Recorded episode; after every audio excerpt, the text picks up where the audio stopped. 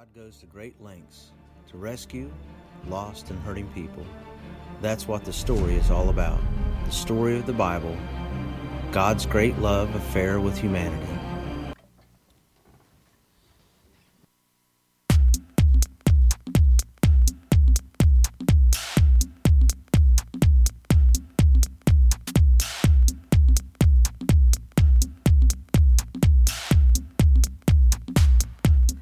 Northern kingdom, Israel, the people continued to turn their backs on God.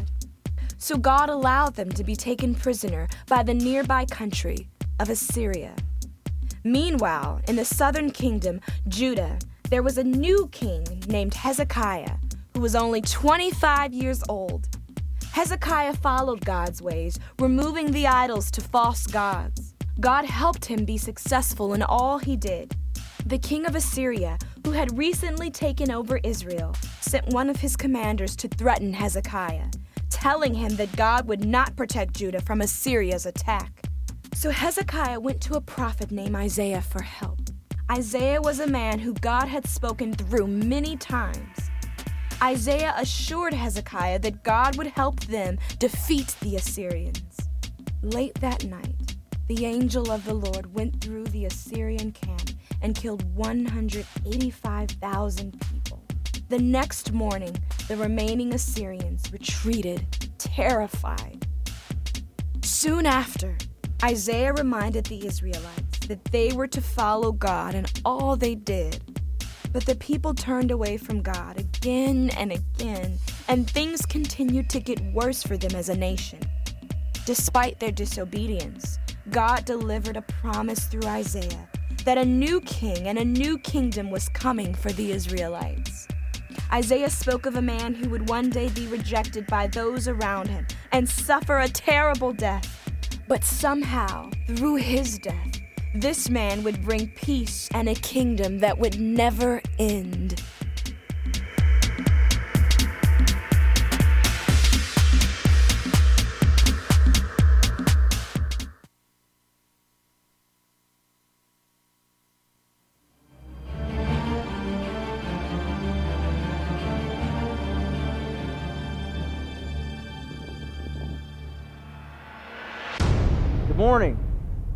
Good to see everybody here today. Are you are you awake?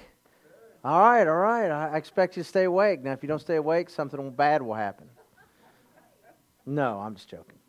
Uh, we're in chapter 16 of the story, and we're looking at a period of history uh, in the Old Testament called the divided kingdoms. And so it's 208 year period of history. There were 38 kings during this period of history between the northern kingdom and the southern kingdom. If you remember uh, from last week, and if you've missed out on some of these sermons and you'd like to catch up, you can go to the website or their Facebook or YouTube, and you can you can watch and uh, and catch back up. But uh, the kingdom of Israel became divided after the death of Solomon. Jeroboam jumped up north with ten tribes, and Rehoboam remained in the south with two. And, uh, and so this is the period of history we're talking about 208 years, 38 kings, and only five were good. 33 kings were not good. During that period of history, there were nine messengers that were sent to Israel with messages to turn back to the Lord, turn from idolatry. But the northern empire did not listen at all. And so uh, they, despite the warnings, despite the miracles that the, uh, that the prophets would do, uh, the people were, their, their hearts were not turned uh, to, back to God in the northern empire. And so uh, we have this very sad, very tragic uh, demise of the northern empire, uh, where the Assyrian Empire, which was the largest empire in the ancient Near East at that time, came down with 185,000 soldiers and destroyed the empire, carrying off the people into captivity. And uh, we read about this in 2 Kings. In the ninth year of Hoshea, the king of Assyria captured Samaria, deported the Israelites to Assyria. He settled them in Halah, in Gozan, on the Habor river, and in the towns of the Medes. So, this is a turning point in the history of Israel. 722 BC is when the northern empire ends. And it's a tragic end, and these people are, are dispersed throughout the empire. Those that survived, many did not survive. The town of Samaria is leveled. In the south, there are the remaining people of Israel and their king, King Hezekiah at that time, are taking note on what is going on north of the border. And it's, it's an ominous sign. And so uh, we read this from Isaiah the prophet during that time. He said, You, Lord, have abandoned your people, the descendants of Jacob. They are full of superstitions from the east. They practice divination like the Philistines, and they embrace pagan customs. The land is full of silver, gold, and there is no uh, there's no end to their treasures. The land is full of horses. There is no end to their chariots. Here's what Isaiah is saying to the people in the southern kingdom Look north. They had plenty of wealth, they had plenty of power, they had plenty of money, and they fell. They, they, they, they came to an end.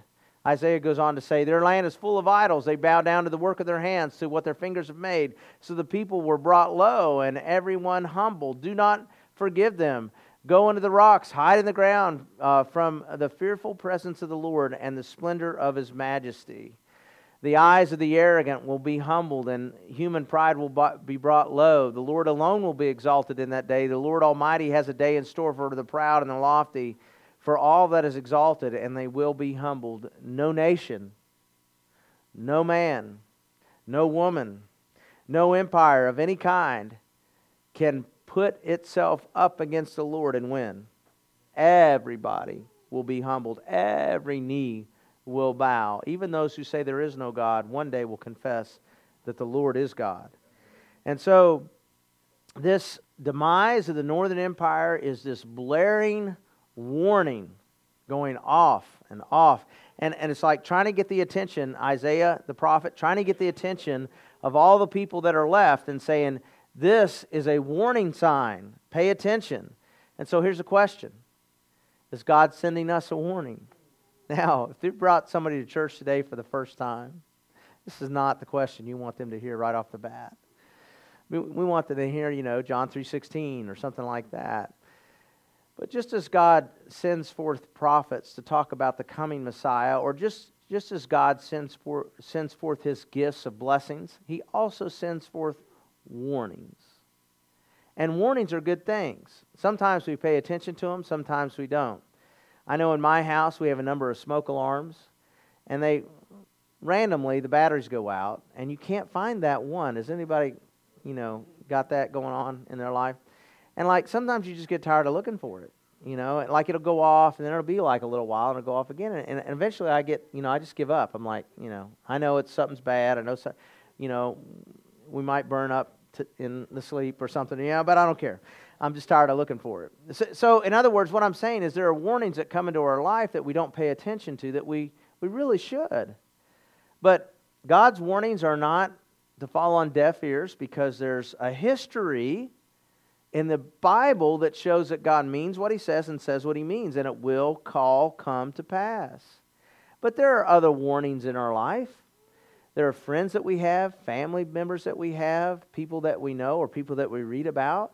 And because of a certain group of choices that they made, their life came to some tragic end. And their, the, the, their demise should be a warning to everyone not to go down this path. This path always ends this way. Then sometimes you'll come to church or you'll be listening to a maybe a preacher on a podcast or something, and, and, and they'll say something, and it will just like, man, that is exactly what I'm dealing with.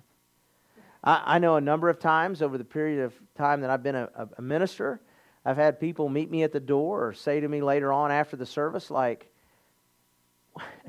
what are you bugging my phone? You know, you got, you got, you got cameras in my house watching me? We are not monitoring anybody that you know that you know about. All right, just so you know. just saying that sometimes, like the Holy Spirit connects us with certain words, certain moments that are to be our warning from God to change some course of action, to pay attention. There's something that is not right. We're out of step with God. There's a warning now, in a story today, this the fall of a northern empire. Could you imagine the fall of Europe?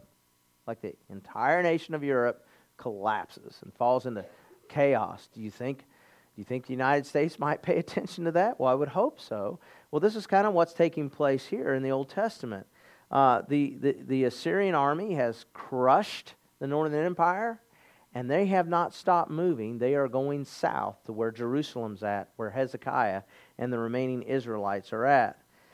And so the difference, Baker, here is King Hezekiah is a good king.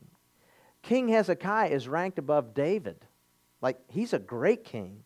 And we'll talk a little bit more about that. But some of the things that he did at taking over the leadership of Israel at the age of 25 was they were worshiping idols. Uh, back in many stories ago in the Old Testament, there was this guy named Moses, and he made a bronze serpent to heal the people from these snakes that were overriding. I can't imagine what that night was like snakes everywhere biting and killing people. But he says, if you look on this bronze serpent, you will be healed. And so they did, and they were healed. Well, that thing got put back in the archive somewhere. Later on, Israel pulls that out and they begin to worship it like it's a god. They made it into an idol. And so he gets that hold of that thing and he crushes it and gets rid of it. He, he digs around in the temple and he finds other, um, other idols. Isaiah talks about this. Other prophets talk about the hidden idol worship that was taking place inside the temple, inside the church. There were places that, that, that they were storing these, these idols and worshiping. And, and he pulls all that out. He had chosen to follow God's law. And so when Hezekiah gets the word that the northern empire has fallen, he knows his people are troubled, and he says these words to him. He says, Be strong and courageous. Ever heard anybody else say that? Joshua should come to mind. Do not be afraid or discouraged, because the king of Assyria and his vast army with him. There is a greater power with us than with them. With him, it's only the arm of the flesh, 185,000 soldiers. But with us, it's the Lord our God that we can't see, touch, feel, right? right? So, you know, kind of, all right. Help us fight our battles. I love that song. We sang that. This is how we fight our battles, right? So, when you come up to God to get communion today, you're taking play, you're preparing yourself for the battles that are coming. You're like reminding yourself that the victory has been brought to us through Jesus Christ. That's how we fight our battles. Anyway, uh, and, and, and the people gained confidence from what Hezekiah the king had said. So Hezekiah, his first action, he takes great courage, gives this message of encouragement to his people. And, and then uh, uh, the Assyrian leader, he hears about that. And he says, Well, I've got another message for the southern kingdom. So he gets his second in command who can speak Hebrew, and he sends him down outside the city of Jerusalem. And this king of Assyria, his second in command, gives this message, or this is part of his message, to, to, the, to, the, to the people inside the walls of Jerusalem. He says, Who of all the gods of these nations that my predecessors destroyed has been able to save his people from me? How then can your God deliver you from my hand? Now, do not let Hezekiah deceive you and mislead you like this. Do not believe him, for no good of any nation or kingdom has been able to deliver his people from my hand or the hand of my predecessors. Part of what he says is accurate. There has been no nation that has stood up to the Assyrian Empire and won. And he's right about that, but he's wrong about this that he is stronger than the Lord God. And so sometimes we hear a message at church, we're reading the Bible, we hear something on the Christian radio station, you know, some song, and we're like, we're strengthened, you know, like, oh, yeah, yeah, God's with me. I, you know, he's, he's right here with me. But then, but then there comes another message from the brokenness inside of us or from some threat from another individual. And it, it, it's messages that say, you know, not even God can save you from the choices that you've made. Not even God can save your marriage. Not even God can break these bonds of addiction that you've had. This is a family tradition, like Hank Williams Jr. said. It's a family tradition. Man, I hope not. And not even God can save you from your same sex attraction issues. Not even God can save you from this financial you know, debt that you're in. Not even God can do this. And like, we hear that and we're like, man, you know, this, I, am going to live with this the rest of my life. Or I, I'm never going to be delivered from this depressed mental state that I have, or whatever. I mean, you know, like we hear those messages and, and, and, and it shakes us. Even though we've heard the truth, even though we know that there's, there is a God and that, that God loves me, but, but we, we get these messages. Everybody has to make a decision of who they're going to follow. Now, what Hezekiah did was Hezekiah did not follow the example of his parents, which was terrible. He did not follow the, parent, uh, the example of his grandparents. He did not follow the advice from his peers. Hezekiah chose a path based on God's word. Hezekiah broke a family tradition. He broke out of the mold that had destroyed so many people before him. And every person has to make their faith their own. If you've grown up in church, your family drugged you to church, you had a drug problem, you know that old joke. You were drugged to church. It, you know, like at some point in time, you got to own your faith. It's got to be yours. At some point in time, mom and dad will not take you to church. At some point in time, mom, dad, grandpa, guardian will not tell you what's right and wrong. At some point in time, you have to choose who you're going to follow this uh, young boy that I had a chance to meet with recently, uh, now he's a young man, uh, way bigger than I am. Uh, his name is Kevin. And uh, he's getting ready to plant a church in Goldsboro, North Carolina. And so he was up here telling me about that. I hope you guys get a chance to meet him soon. But, uh, but anyway, Kevin, when I first met him, was when I picked his sisters up for church on Wednesday night in the church van in Roanoke. I'd pick them, pick them up, and then the, the, they asked me one night, "Can our little brother come?" He was about seven at the time. I said, "Sure." And so he scrambles up into the church van. You know, this little guy. And uh, as I got to know that family, I got to know a family of, of probably some of the greatest family dysfunction I've ever witnessed with my own eyes. Like the whole family was blown up because of all kinds of bad choices. And I thought about Kevin, man. Like the only time he was coming in contact with, you know, God that I knew about was Wednesday night. And he'd go sit in a little classroom, and there'd be his faithful teacher there teaching him these Bible stories, you know. And he grew up in the Lord. And he said, I'm not going to live like my mom. I'm not going to live like my dad. I'm not going to follow the pattern of my older brothers and sisters. I'm going to choose a different path. I'm going to take God's word and I'm going to do what it says. And he has a life that is completely different from his family. He has a life that is full and rich with promise and purpose. And he's a difference maker. He was telling me about like some of the events he, he took over a student ministry there in Roanoke uh, where I had served for a while. He told me about they had 2,500 people out for an Easter egg hunt. I couldn't believe that. I was like, that's incredible. Way to go, Kevin. Had a, a youth group of about 50, 60 people. I mean, it was just it was just crazy what God had done in his life because he chose a path, he chose a path of righteousness, not unrighteousness. And it brought healing to his life. That's what King Hezekiah did.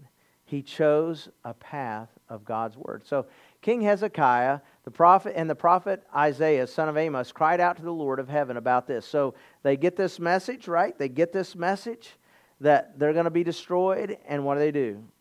they pray. So King Hezekiah picks up the phone and says, Hey, preacher Isaiah, come help me pray. They get on their knees and they lay out this problem out before the Lord and they begin to pray and ask God to save them.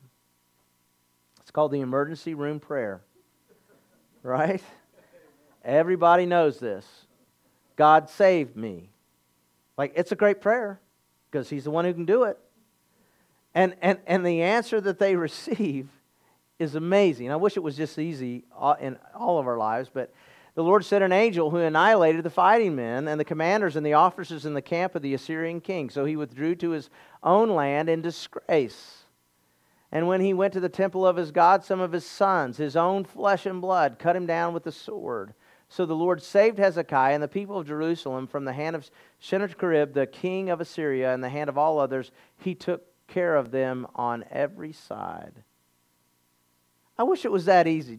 you know what I mean? Like somebody's come against you. you know, it's like, Lord, save me. You open up the paper the next day, and then there's like uh, somebody just died. You know, that was oh, that was the person that was coming after me. You know, I mean, that's what happens. Like sometimes, you know, we wish God would step in into our lives in such a way to deliver us from some enemy, just like that.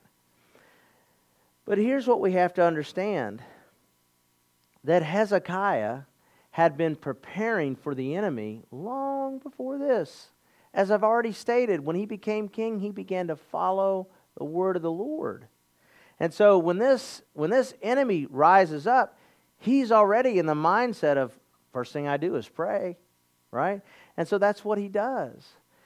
Then the second thing, the thing that really makes him stand out among all the other kings of Israel, including David, is his commitment to purity. In the first month of the first year of his reign, he opened the doors of the temple of the Lord and repaired them. He brought in the priests and the Levites, he assembled them in the square of the east side, and he said, Listen to me, Levites, listen up. Consecrate yourselves now, and consecrate the temple of the Lord, the God of your ancestors. Remove all the defilement from the sanctuary. Hey, you priests, you preachers, clean your act up. And while you're cleaning your act up, clean up the church. Get straight, get right with the Lord. We're taking a new path. What was done before is done. We're not doing that anymore. We're going to choose a path of purity. To consecrate means to dedicate yourself to the Lord, to take out everything that's defiling you, to take out all the separ- all the things that separate us from God and get it out.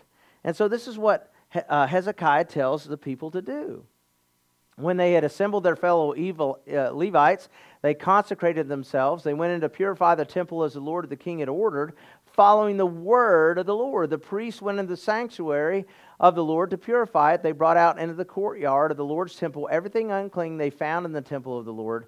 The Levites took it and carried it out to the Kidron Valley. There were, uh, there were stuff, idols, stuck in the temple of worship, in the church.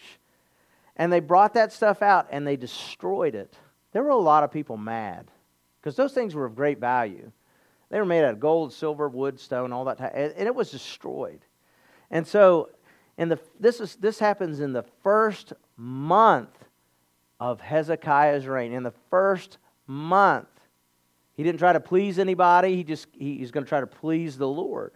And so he cleanses himself. The, the, the leaders do, and, and and so his standard of purity was not what his peers said. His standard of purity was the Bible. What does the Bible say? Book, chapter, verse. What does it say? Because that's the standard. your opinion is not the standard. How you feel about it is not the standard. What God's Word said is the standard. He didn't compare himself with others, he compared himself with Scripture. This is truth. I, I know this is going to be one of the biggest battles it is right now. Certainly will be for future generations. So what is the standard of right and wrong? It's God's Word. We have to have a standard, right? We depend upon them. Standards of purity are important. I read some very disturbing information this week, and I wanted to share it with you so you could be disturbed with me uh, about the FDA. All right? So there's some standards of purity. Um, they allow the sale of coffee beans that are only 9% infected with, with different types of insects. Only 9, you know, 10% can't sell it, but up to 9%, whatever's crawling around in there, you can sell. I hope you're enjoying your coffee this morning. Uh, your favorite spices can contain leftover cigarette butts, sticks, stones, and uh, insect uh, pieces, right? Uh, and, and it's not a lot, it's, it's like 10%, okay? Next time you buy cinnamon, may not all be cinnamon. Uh, here's another one. There can be up to 204 different types of uh, infestation of insects in a 12 ounce bag of broccoli. Hmm, okay. Oh, I like this one. This is one of my favorite ones. Uh, those dark specks in your cornmeal, all right, those are rodent doo doo pot pieces, you know. I mean, that's what that is. Like, and it's allowed up to about 12%, you know, in your cornmeal. So I, I can see you ladies going home, or you guys, you know, getting your cornmeal out and sifting through it. There are any dark spots in here. Uh, here's another one. Um, you can have up to 13 fragments of insects or maggots in a 28, eight can, a 28 ounce can of tomatoes. So next time you buy a can of tomatoes, you can have uh, you know that amount of bugs or whatever. All right. So everybody's going home to have spaghetti dinner. I'm sure. Right. All right. So like when we hear these things, we're like, man, I I don't want to eat that. I mean, we're eating that. Like at some point, we're eating some things that we probably didn't know we were eating, but when it comes to what we take into our soul, you know, we want pureness. And the only place we can find pureness is from the Lord. He's the source of what's pure. Now, one thing I don't have to remind anyone is like why they come to church. I don't have to tell anyone they're a sinner. I don't have to tell anyone you failed. I don't have to tell anyone that you've screwed up part of your life. Like we all get it. Like there are parts of my life, there are things that I've done, said, I get it. But how do I become pure? How do I clear out, you know, whatever is not supposed to be in my life? God's word has a lot to say about that. So it begins with, with, with, with making a decision to put your faith in Christ and be baptized into Him. This water, this is 1 Peter 3.21, this water symbolizes baptism now saves you also, not the removal of dirt from the body, but a pledge of a clear conscience before God. It saves you by the resurrection of Jesus Christ. The reason baptism is important is because it symbolizes the death, burial, and resurrection of Jesus. There's the power. The power is what Jesus did. He, he, he beat death. Why? He was perfect. And so, what I like about this verse, and I often, almost always share this verse with people who are considering making a decision to be baptized, is that part about a clear conscience. Have you ever laid down to sleep and your conscience was not clear? I have. I wish I wouldn't have said that. Wish I wouldn't have done that. But here's the good news in Christ, we are cleansed from all of this, giving us a peace that passes, giving us a, an understanding that we stand right before the Lord. Even if people say we're not right, God has declared us to be right. And so, so I don't know, have you resolved to live your life following Jesus? Like step number one, be baptized. This purifying continues through the Word of God. Uh, we read this from Ephesians 5.26, to make her holy, cleansing her by the washing with the water through the Word. How does the Word wash us? Well, I don't know about you, but I'm sure many stories can be told about you reading the Bible, And you're like, oh man, this part of the Bible says, whatever is pure and noble, eh, dwell on these things. And then you're like, you know, you flip on Netflix and you're like, that's not fitting in that. So that's out. It's because God's Word speaks into our life and it begins to give us direction about choices that we're making. And these choices are, are, are, driving us back into where we should be, like a rumble, a rumble strip on the side of the road. Like, I don't know if you've ever had that moment where you kind of get kind of sleepy and you, you know, and I don't know what it is. My wife could be sound asleep, but when she hears the rumble strip thing, she just wakes up and just, I get punched in the chest and, you know, you know, are, are we going to die? No, honey, and if we do, we know Jesus. So get over it, all right? But, but anyway, you, you get it. I mean, like, like the Bible is like speaking to our life, keeping us, keeping us where we need to be. And then another thing that brings cleansing into our life is if we confess our sins, He is faithful and just and will forgive us and of our sins and purify us from all unrighteousness. Can it be that easy? When God is the power behind the purification, it can and is that easy. Confess your sins. Now, I don't know about you, but sometimes confession is hard.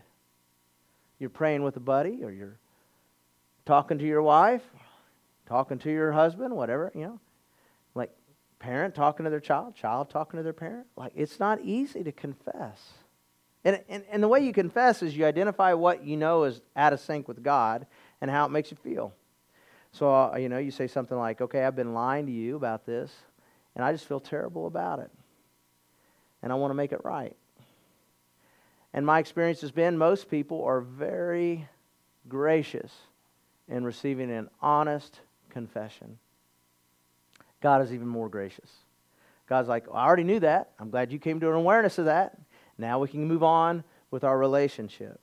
Confession drags out whatever darkness is in our life into the grace and truth of Jesus Christ, into the light of God. And it's exposed. And like you know, like that rodent in your coffee or that, that whatever in your tomato paste, you know, it's brought out in the light and it sees the light and it shrivels up and it dies, you know, like some horror movie.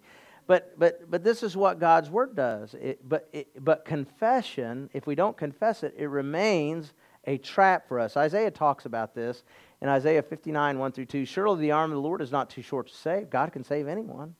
Nor is ear too dull to hear. God can hear any confession. But your iniquities have separated you from God. Your sins have hidden his face from you so that he will not hear you.